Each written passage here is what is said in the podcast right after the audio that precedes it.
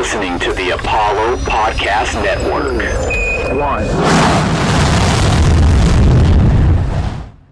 Hello, and welcome to another episode of the Launchpad Podcast presented by Clutch City Control Room, your home for all things Houston Hoops. I'm one of your hosts, Lachard Binkley. I am the Director of Basketball Operations for Overtime Heroics. I am a contributor for Space City Scoop. And of course, I am a uh, podcast host for Clutch City Control Room. You can find me on Twitter at HTown for Life 40, all caps. And I'm your second host, Britt, co host of Step Back Sisterhood and contributor at Clutch City Control Room as well. You can find me on Twitter at Britt Robotista. Be sure to follow the official Clutch City Control Room account at Clutch City CR.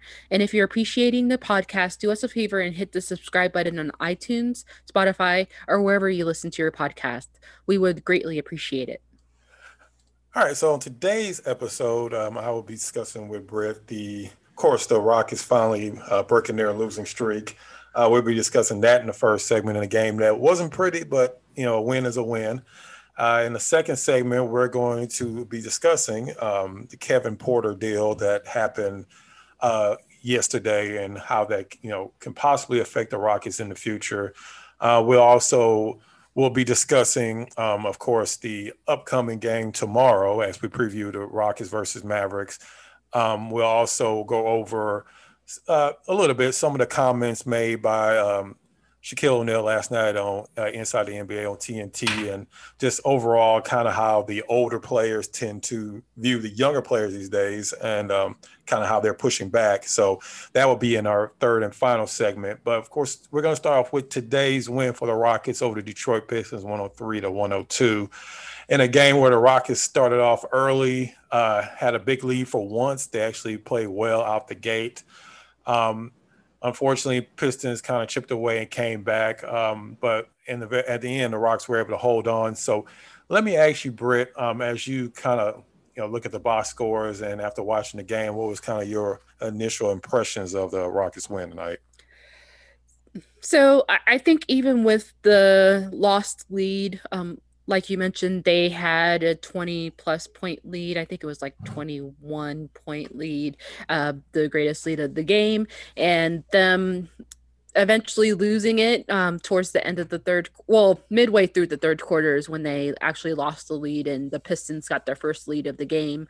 Um, I, I guess I was just fine with it. I think the game overall was pretty exciting, and um, I have a. I always reference Twitter. I, I, feel like I reference it all the time, but I do have a pretty interesting quote that I keep using, or at least um, every season I use it at least once. Is that 15 to 20 point leads are not safe in the NBA anymore? I mean, they're essentially 10 point leads at this point, um, just based on freedom of movement and everything else. But with that in mind, I'm I'm excited that for once the Rockets came away with getting a victory after, you know, being pretty close to the jaws of defeat. I mean, literally, Jerami Grant was a second away from getting the shot at the last minute. And I, I think all that I could say is that it was just nice to see a win after the extended losing streak that has been going on for the last week or so. Yeah, true. I mean, at this point, with the injuries and the um, Craig Ackerman actually mentioned earlier in the game, the Rockets have had uh, 10 different starting lineups in 14 games, which is just crazy. And like, no coach can really, um, you know, get his team to a, a, certain point if, you know, you're constantly having to deal with different starting lineups. So that was just a crazy stat that they threw out there. But it, at this point, like I said, with all the injuries and people being in and out, the Rockets will take a win against any team. It doesn't matter if that team is the Detroit Pistons, you'll take it at this point. Um, just kind of some of the things I saw. Um, the Rockets, which we're going to kind of see all season, the Rockets are just not really going to be a good three point shooting team. So uh, they were 14 41 to 9 34%. So that's kind of not too surprising. Um, Boogie is a and that's another thing I want to ask you about. He's a he's kind of a, a, weird case where you look at the right side of his box score and you're like, oh, that's great. You know, 15 rebounds, seven assists, two blocks. But then you move over to the left and he's two for 16 from the game. and yeah. you're just kind of like, I don't know exactly what to take from it. Um, but but let me ask you on, you know, Cousins. Where do you see his role on this team? Do you see him more of a guy just should be playing five or ten minutes a game, and Rockets didn't need to bring in a big man, or, or what do you kind of see, or what do you kind of think of Boogie overall? So I think that you're right. He shouldn't be playing no more no more than 15 minutes a game. However, the Rockets haven't, uh, like you indicated, they haven't had their full rotation in a single game this entire season. And with Wood, who would be the, you know, the starter for the team being out, um, unfortunately for extended period of time, likely, they're going to have to rely on Cousins until they bring in another big man. I mean, there are some folks that are available. Uh, some people were even saying Whiteside, which I think is just, uh, yeah. but I, I think essentially they're going to have to bring in someone else and perhaps, um, not perhaps, but most likely they'll have to cut someone unless the NBA uh, adds on to the two way or two um, way player uh, amount of in, or players that can be available via three two way contract. If that happens, then they won't necessarily have to cut folks, but who knows when that agreement is going to be made, um, unless I missed something this week. But more or less, I, I, sort of feel as though Cousins is doing the best that he can, considering yeah. that he hasn't played for the last two years. And he hasn't even had, I think, other than a couple of games, like few that were forced because of COVID and a few others that, you know, he was taking off because of rest. He's been playing pretty consistently. I mean, Wall's even been out for an extended period of time, and they and that's you know because of you know just a lot of it is just them wanting to be safe about his injury. So I, I think all things considered, when he has a night where let me go back to the box score um where he has 15 rebounds that's pretty impressive even when he's shooting to 16 which is pretty awful. So i think once they are able to have and hopefully you know fingers crossed that they can have a full rotation and have woods back in the rota- rotation then he, his minutes will definitely decrease. But who knows yeah. when that's going to happen to be honest. Yeah and, and yeah i agree. I mean at 15 minutes at the most. Um, but like you said it's kind of a you know they have no choice at this point. With they have no other big men on the roster, and Wood may be back Tuesday, um, but he's definitely going to be out um, tomorrow as well. So you kind of have to depend on Cousins. I mean, another player in the starting lineup. Um, Vic, I think Victor Oladipo is still trying to get his footing with the Rockets. Is still, you can kind of tell he still is kind of running at half speed because he doesn't know where everybody's going to be at. I mean, he was four for 16 tonight, but he did play some good defense. Um, so where do you kind of see Oladipo? I know we still have no idea whether he's even going to be on the team um, by the trade deadline, but so far, what's kind of been your overall impression of Oladipo in these uh, first few games as a Rocket? I've been pretty excited about Oladipo, and the last few games haven't like um, taken away from that. I agree with you for sure that he is definitely still trying to get his footing. And, uh, you know, even sometimes I mean, there was one instance where he was right on the line when it came to the three pointer. And I felt yes. like that's what he's sort of, um, that sort of alludes to how he's been so far is that he, he, it's just going to take a little bit of time before he gets used to things and it doesn't help when the rotation is changing so constantly even in the few games that he's been on the team so far so I think that all things considered, he's been playing well. Um, and it's good that he finally has a win under his belt because I don't think he actually, I don't think the Rockets have won since he started um, until yeah. tonight.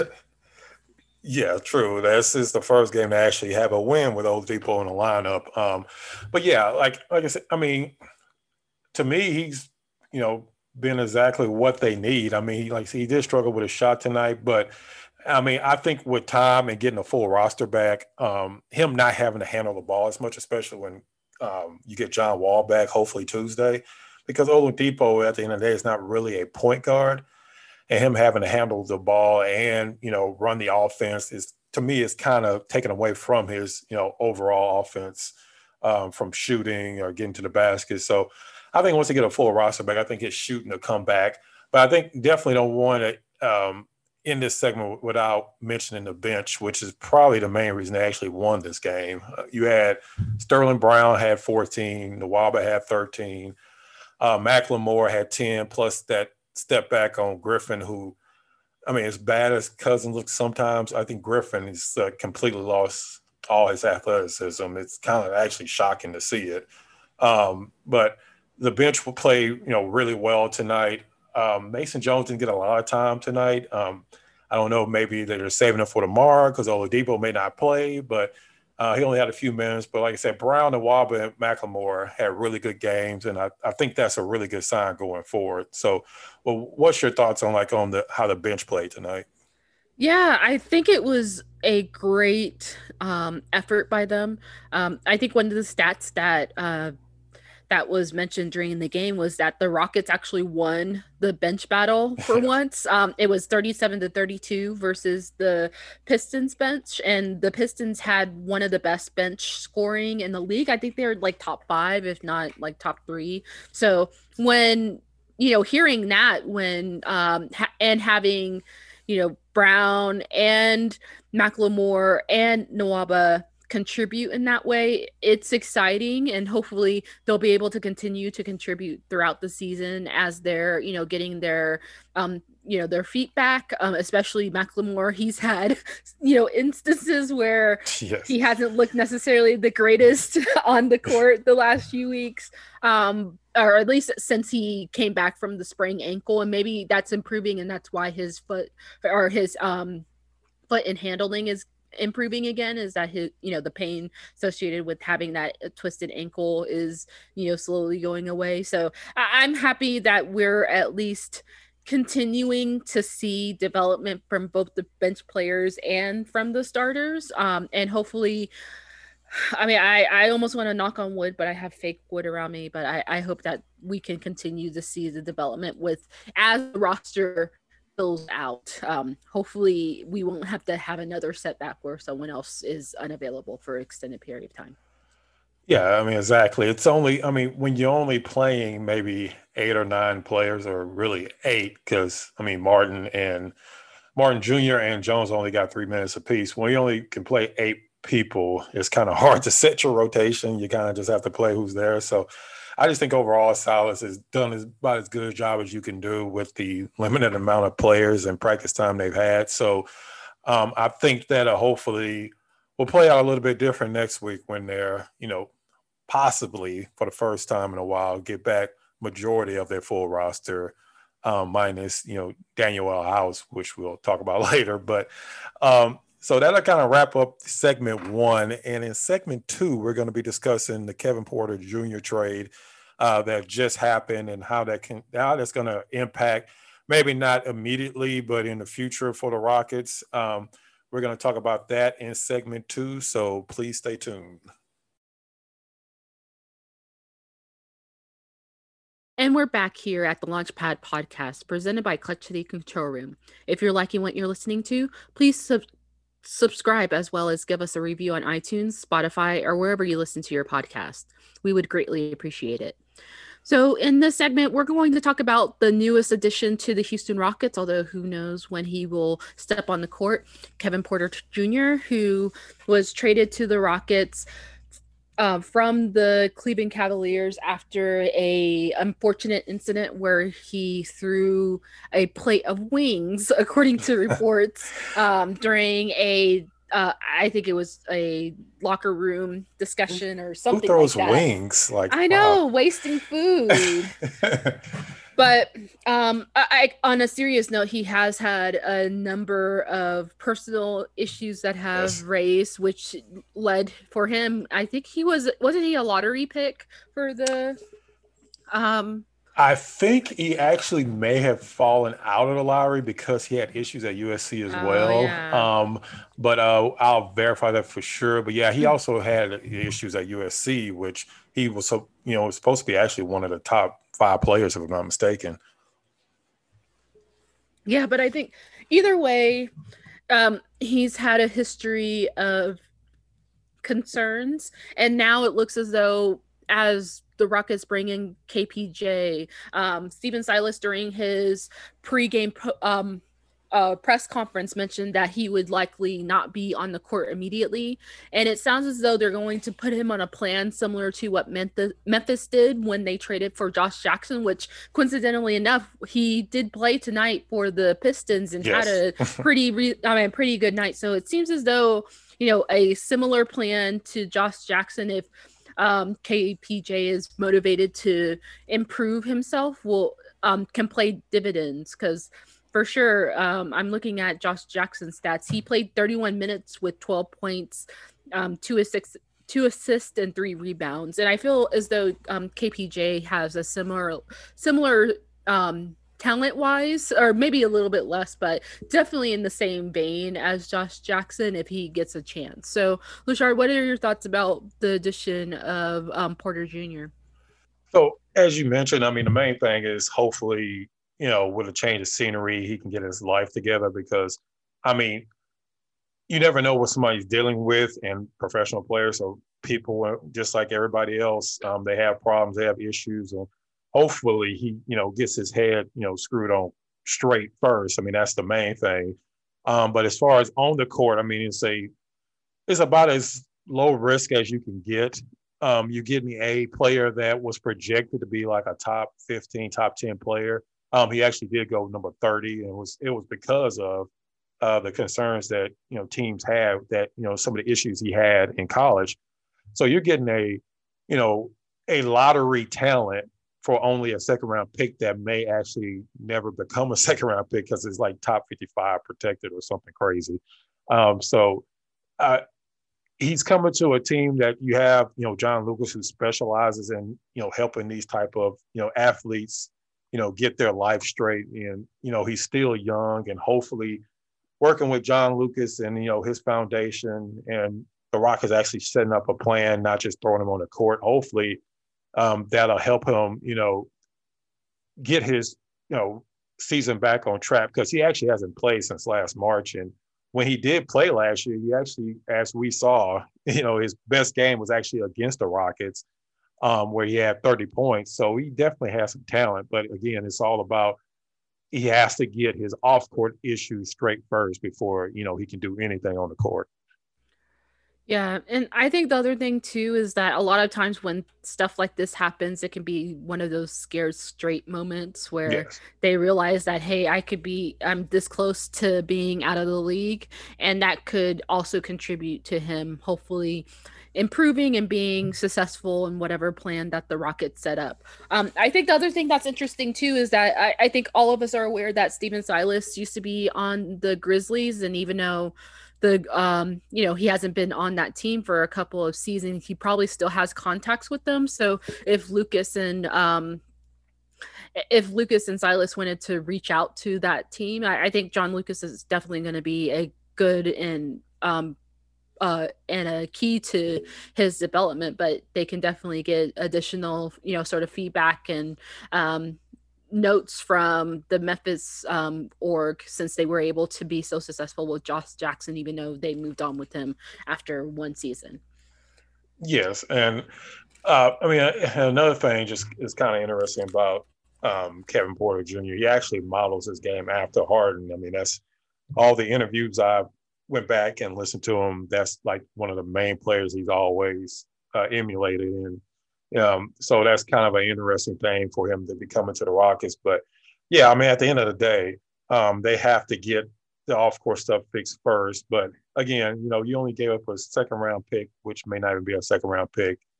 I mean, worst come to worst, they can always cut them, but I, I just don't think it's going to come to that because John Lucas has helped so many players in a similar situation. You know, you know turn their life around and and get and get into a point where they can actually focus on the court.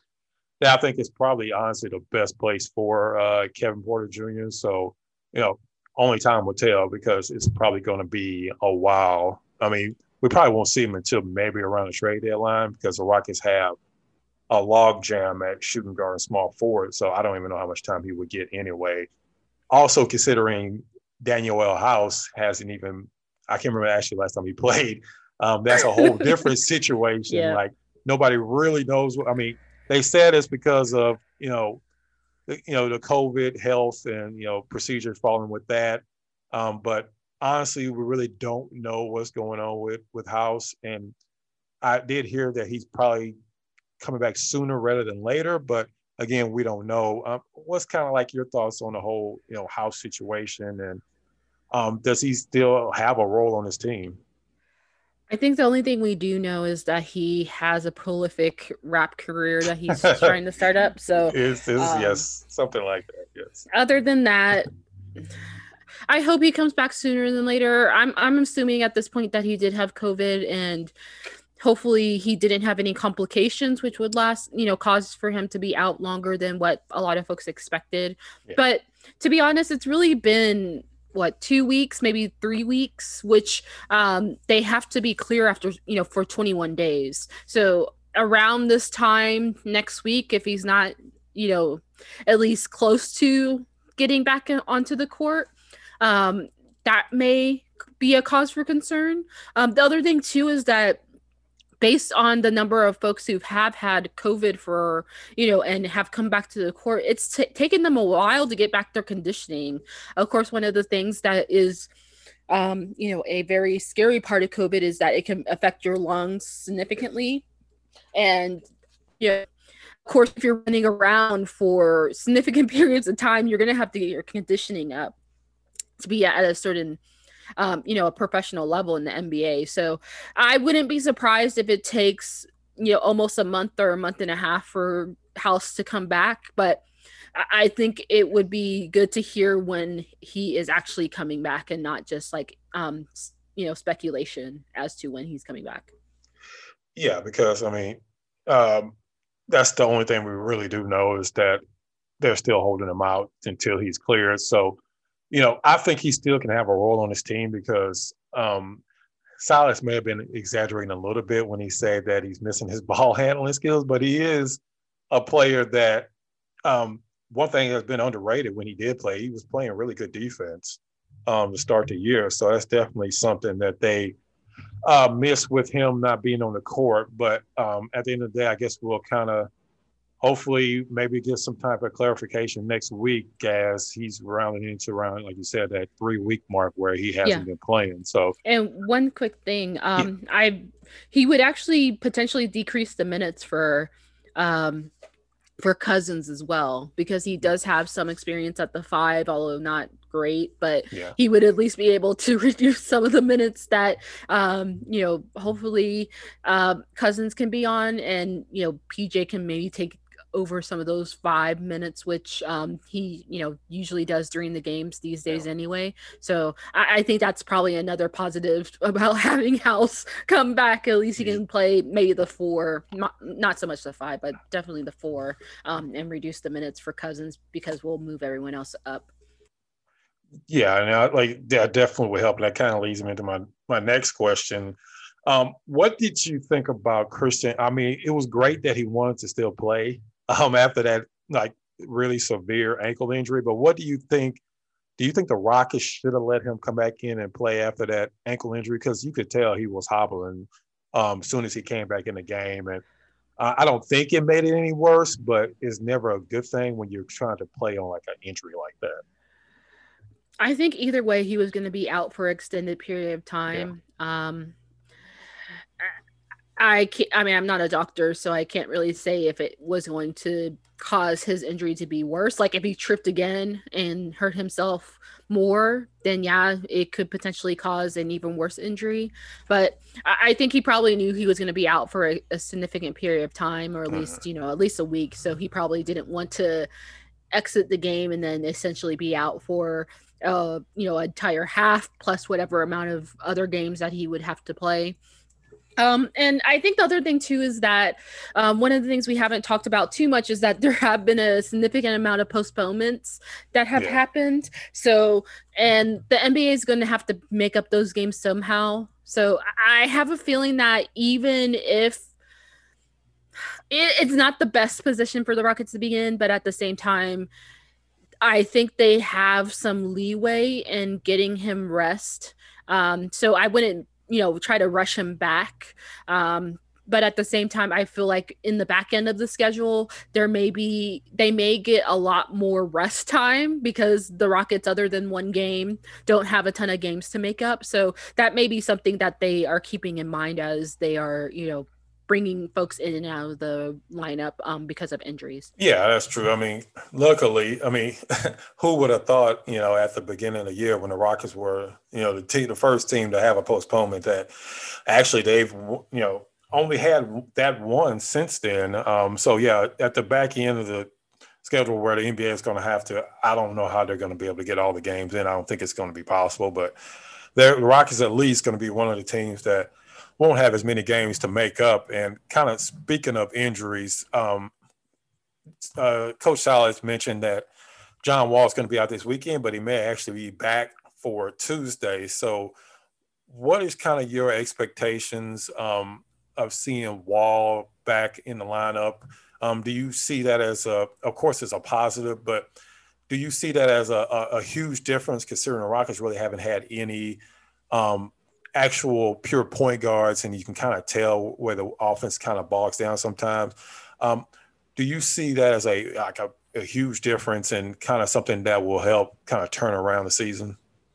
Yeah, and first of all, it depends on if the Wizards are actually healthy and have enough Yes. players to play. Um, they've been one of the teams that I think at this point maybe like have five or six postponements, which Yes, is quite at least. significant at this point. Um, so you know, let's hope that they're able to play and we don't have a second postponement of the season. But I, I think it's going to help a lot. Uh, right now, the Rockets are basically playing a mixture of having Cousins bring up the ball and essentially play point, and that has been. Um, a mixture of success and failure um, and then having you know basically uh, point guard by committee. So having a actual point guard um, on the team who can be the floor general will be very valuable so i, I think wall will definitely I, think it may take some time similar to um, oladipo especially since um, wall has been out for a couple of weeks now at this point for him to get back you know get his feet back and back into you know that basketball shape again. But i, I think it's going to definitely be a positive compared to how they're playing um the uh, point guard right now. Yeah, I, I mean, it definitely will help because when you're a team that doesn't really have any, doesn't have a backup point guard at all, um, you definitely need a John Wall to be in there. I'm sure it's, it's killing him not being in, on there, especially. Actually, I don't think he's actually been played since Harden was traded. Um, so we really haven't seen how this team can gel together with an actual point guard on the court. And um, before we wrap up this segment, definitely want to mention um, Chris Clemons being cut. Um, they actually did that as part of the Kevin Porter Jr. trade um, to make room for Porter Jr. to come in. Since the Rockets are under the hard cap, they were able to do that. Um, so, do you see, as we wrap up this segment, do you kind of see the Rockets making any other moves going forward, like possibly bringing in a backup point guard or bringing in a backup big man, or because they're definitely lacking at you know point guard and the center position. To be honest, once House returns as well as Wood, I think our I mean, we still need a probably another big or at least someone who can play the four five um and can maybe do the you know the um tuck wagon or whatever wagon um formation during some stretches. But I- I think we really need a uh maybe not a true point guard, but someone who can have better handles than some of the folks that we have on the court. Like there were parts today where oh where Eric Gordon had his number of moments of turning over the ball and just like I, I don't want to complain about him because honestly he hasn't been playing too bad, but he definitely catches my frustration meter really high at times. So I I think yeah, that that's Gordon. yeah I, I think that hopefully if the team is able to get a um another um you know get folks back in the rotation or at least as many as possible they can probably assess and see which is more significant if they need another big or if they need a um, point guard or you know someone who can play one two um, and be consistent with it but um, I don't think we can really see until everyone's back because at this point, you know, people going coming in and out of the rotation, it makes it hard to actually see exactly what's needed.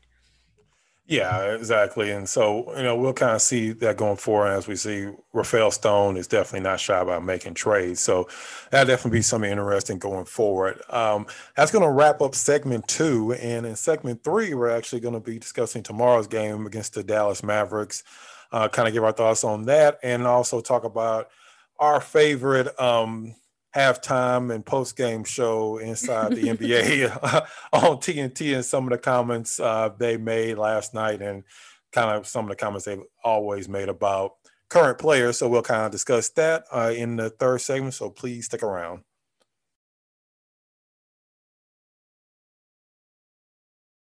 And welcome back uh, as we wrap up today's podcast with the third and final segment. We'll be discussing um, the Dallas Mavericks game tomorrow as the Rockets um, take on the Mavericks uh, for the first time this regular season. And uh, we'll be wrapping up the show, uh, just giving some brief thoughts on some of the controversy that's been going around with the comments from Shaq um, talking to Donovan Mitchell after the Utah Jazz win yesterday. So, but first, we're going to start off with uh, talking about tomorrow's game, which is the Rockets' first back-to-back. Uh, we really don't know. I haven't heard if Victor Oladipo is actually going to play tomorrow because the last time he played a back-to-back with the Pacers, he actually set out the second night. Um, so we don't know if he's going to be playing or not. We do know that John Wall and Christian Wood will not be playing. Um, so the Rockets, either way, will be shorthanded. So what's kind of your initial thoughts on that game tomorrow? Because – the Mavericks have been up and down all year, but of course, you know they have Luka and uh, anytime you have Luka, you have a chance to win. So, what's what's kind of your thoughts on tomorrow's game? Yeah, so you mentioned in this for, or in the first segment that it looked as though um, Mason Jones didn't play too many yes. minutes, and that may be um, because of Oladipo. I'm actually looking at Twitter live to see if they've mentioned if Oladipo is going to play play or not, but I'm going to assume that if he does play, he's going to play reduced minutes, and they yes. will have some of the folks that were didn't get too many minutes, like um, uh, um, KJ Martin as well as Mason Jones, um, play for a little bit more than three minutes. Um, I, I guess at average together um, yesterday or today. Um, but I, I think that it's going to be a rough one. The Mavs, you know, during the one game, you know, one of the last games that um, James Harden was there, and it seemed as though he may have been dogging it for various reasons, and we don't have to discuss those. Um, they, um, you know, they there were times where they were blowing out the Rockets, and then the Rockets were able to get back into it. Uh, it this would be the first time seeing the Mavs um, stands James Harden since we did have a you know relatively recent um, experience with them, and of course Luka. and I think um, isn't Porzingis back uh, in the lineup although yeah, because of a back to back. Oh, go ahead.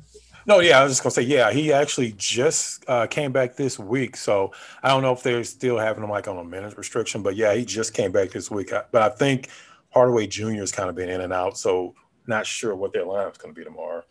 Yeah, and that's the thing is that both the Rockets and the Mavs will both be co- coming into game um, on the second night of the back to back, and they're both traveling tonight. So yes. even though, so I mean, Dallas has a little bit less of a travel um, from. Um, they'll be they're in San Antonio right now, and yes. they'll be traveling to Dallas, and um, Detroit's a little bit farther away than um, to Dallas, but it's actually not it's not too far relatively speaking i mean more than a few hours but there's direct flights from you know depending on where they fly in detroit to yeah. um, dallas area so I, I think with all of that being said, the Rockets won't be on a rest disadvantage. They'll just be in the same, you know, aspect, and they're, and they're both traveling. And with all of the teams, um, or both teams having injury concerns. We don't know how the lineups are going to be, um, like you mentioned. So it's going to be intriguing how the Rockets handle it, especially if Luka has one of his nights where he has like a triple double or something, you know, silly like that. So I, I'm not optimistic, but at the same time, I feel as though it's probably not there's a potential that it can be super close, and there's a potential where they can get blown out by 30. So we'll see. Yeah, because I mean, the the last time the Rockets played, of course, we know um, Tim Hardaway Jr. Always, for some reason, he's one of the Rockets killer. He's like their JJ Barea um, from back in the day. Um, mm-hmm. And if he doesn't play, then of course it'll probably be Jalen Brunson or Trey Burke or just some random person that you know rarely actually scores more than ten points. Will probably go off tomorrow. But I mean, like you said, it's going to be kind of interesting because you really don't know what the lines are going to be. And this is why this game was so important um, because you know that you're definitely going to be on a second night and you're going to be extremely shorthanded. So you at least want to split these games and then you can kind of go into next week with potentially majority of your roster intact and then you can kind of see where you are because I mean right now I know a lot of people um, and something we haven't really mentioned a lot of Rockets Twitter wants the Rockets to tank. Um, but I'm just of the mindset I just I've lived through rebuilding and really bad Rockets teams, and you really don't want to sit through that through an entire season just for draft mm-hmm. picks.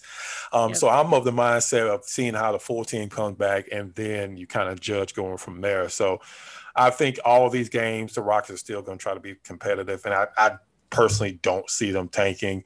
Um, but I just wanted to kind of briefly get your thoughts on under any circumstances, or well, let's just say in a rocket circumstance, do you really think it's a good idea just to completely tank just so that you can possibly get a draft pick or high draft pick?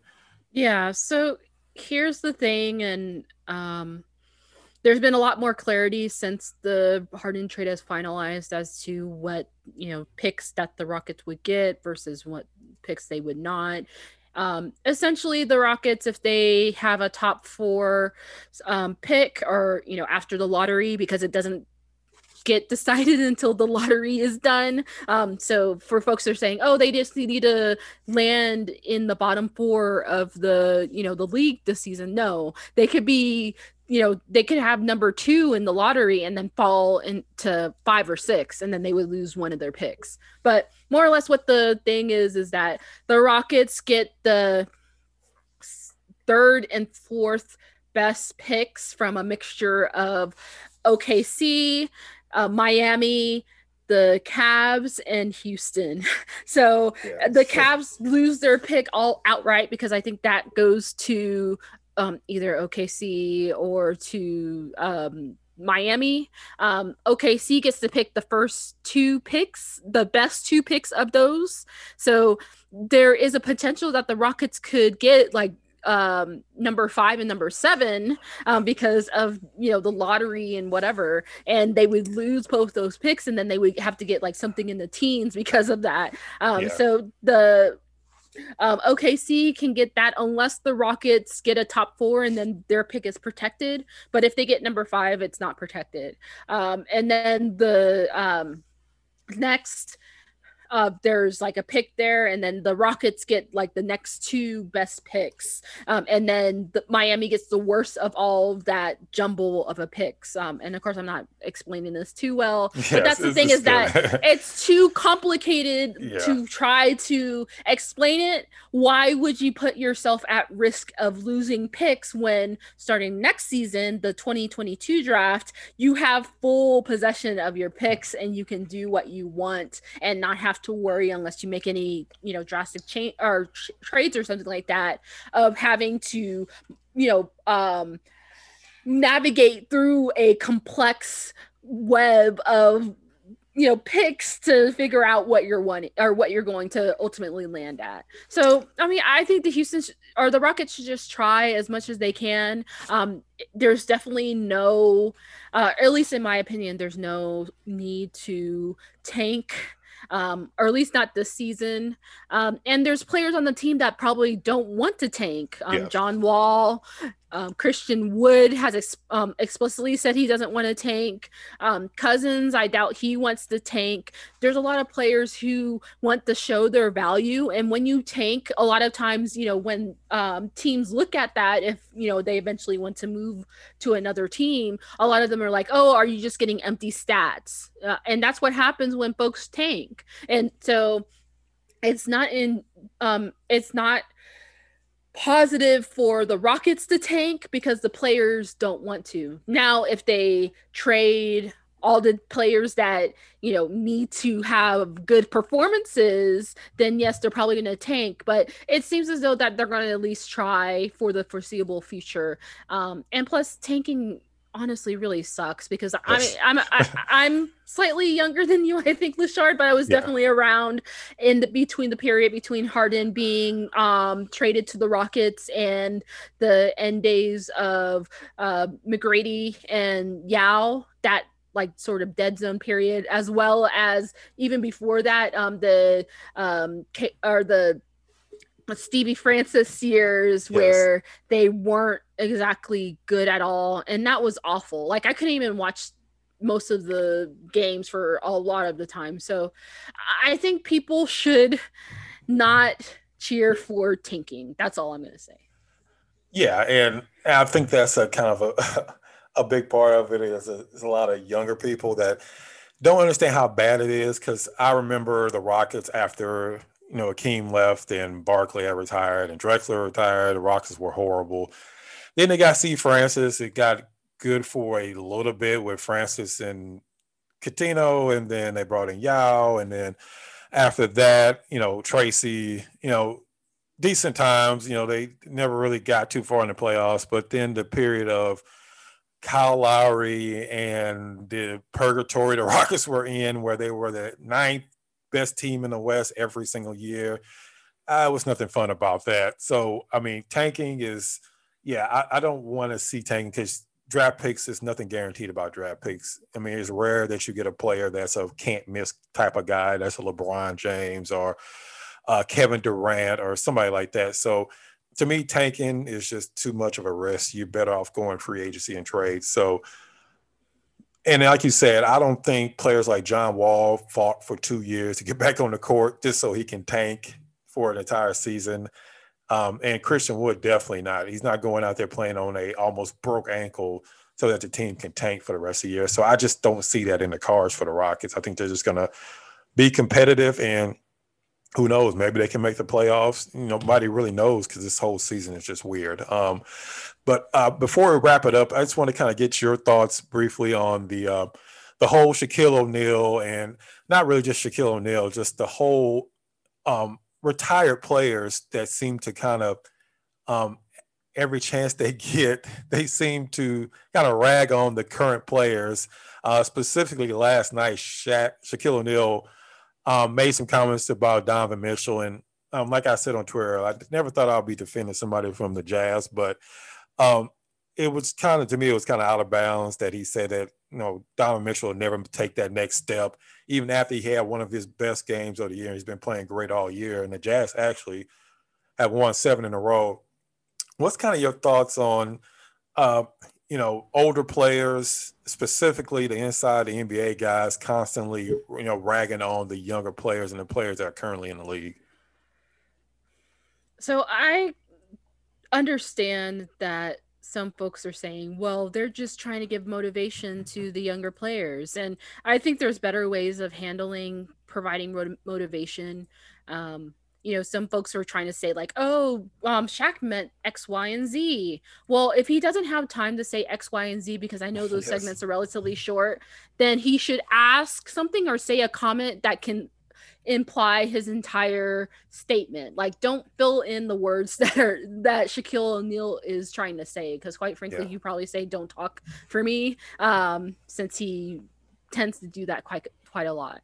Um, as for older players and you know what they're doing, at this point, I, have said for a while that the NBA's um, media partners have a lot of issues, and I think that causes yeah. a lot of the disdain that fans have because essentially we have a lot of casual folks who don't realize that a lot of times folks are joking, and then they use those as um, defense for their really awful opinions. Yes. So until that changes, we're just going to have the same thing is that these uh, I don't. I, I, think there are really good analysts. Um, I think Ke- Kenny, although he can be, you know, sort of um, towards the Shaq thing when it comes to the rings, but he typically doesn't go further than a few jabs towards um, Charles, and then he actually states analysis. Um, Candace Parker, although she's in the WNBA and she's not retired e- either, but she definitely gives good contributions. Um, and you know, even Draymond Green, you know, I'm loath to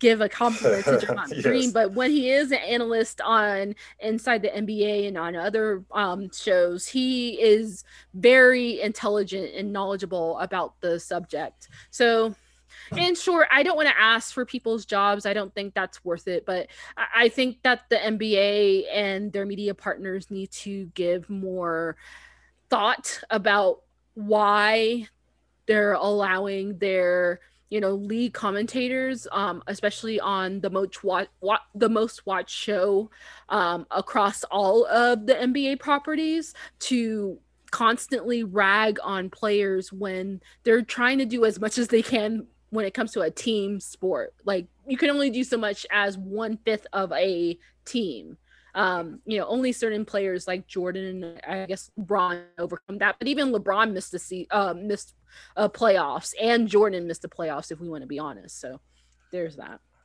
Yeah, and you know, you know, as we wrap this just real quick, yeah, I, I just find it amazing that you won't see that happen in the NFL where they're constantly ragging on their own players, and that kind of just drives down the, the overall perception of the NBA because a lot of times you look at um, you know the NFL, they're propping up their business, and a lot of casual fans, like you said, they only get their their knowledge and they only get their opinions from watching inside the NBA on other teams that they don't follow. So if you're constantly saying, "Oh, this is horrible basketball," is horrible basketball, then people are going to say, well, this basketball is horrible, it's garbage now. I wish the 90s were still around. And that's what you're going to constantly get. So I definitely think the NBA should talk with TNT because even though they are an entertainment show, they're still a partner of the NBA. And at the end of the day, if they're not promoting it, I'm not saying they have to be cheerleaders, but last night that was like completely unnecessary. I mean, if he wants to mentor Donovan Mitchell, there's a hundred different ways he could have did that without yeah. saying basically he's not good enough. And I just think that Shaq just kind of he, him and Barkley don't really watch any of the games, so they just kind of go off their own, you know, comedy shtick that they do every day. So yeah. I mean, it's just that's just the way they are. And Kenny just kind of he knows a lot more, but it's kind of like a you're in the class with other people that are always joking around and being yeah. class clowns. And even though you're smart, you kind of try to be the class clown too. So I think that's kind of where Kenny goes into it. But at the end of the day, um, I can say at least the Rockets aren't the aren't the whipping boys of TNT anymore since Harden's not there. So that's I guess one positive thing. Uh, yeah, except that we're the whipping um they're whipping boys of all of NBA Twitter because I I'm getting like tweeted like, hey, um, they gave up a 20 point lead. I, okay, thank yeah. you for the information. So, I'm watching the game. But but real quick, the best thing I've I've done so far this year is mute Harden and I swear to God, my timeline is a hundred times better now. But that's a whole nother story for another day. Uh, but again, thank you, Brit, for joining me. Uh, you know, as usual, it's great uh, talking basketball with you. So definitely thank you for joining me tonight. Yeah, thank you. And that's gonna do it for today's show.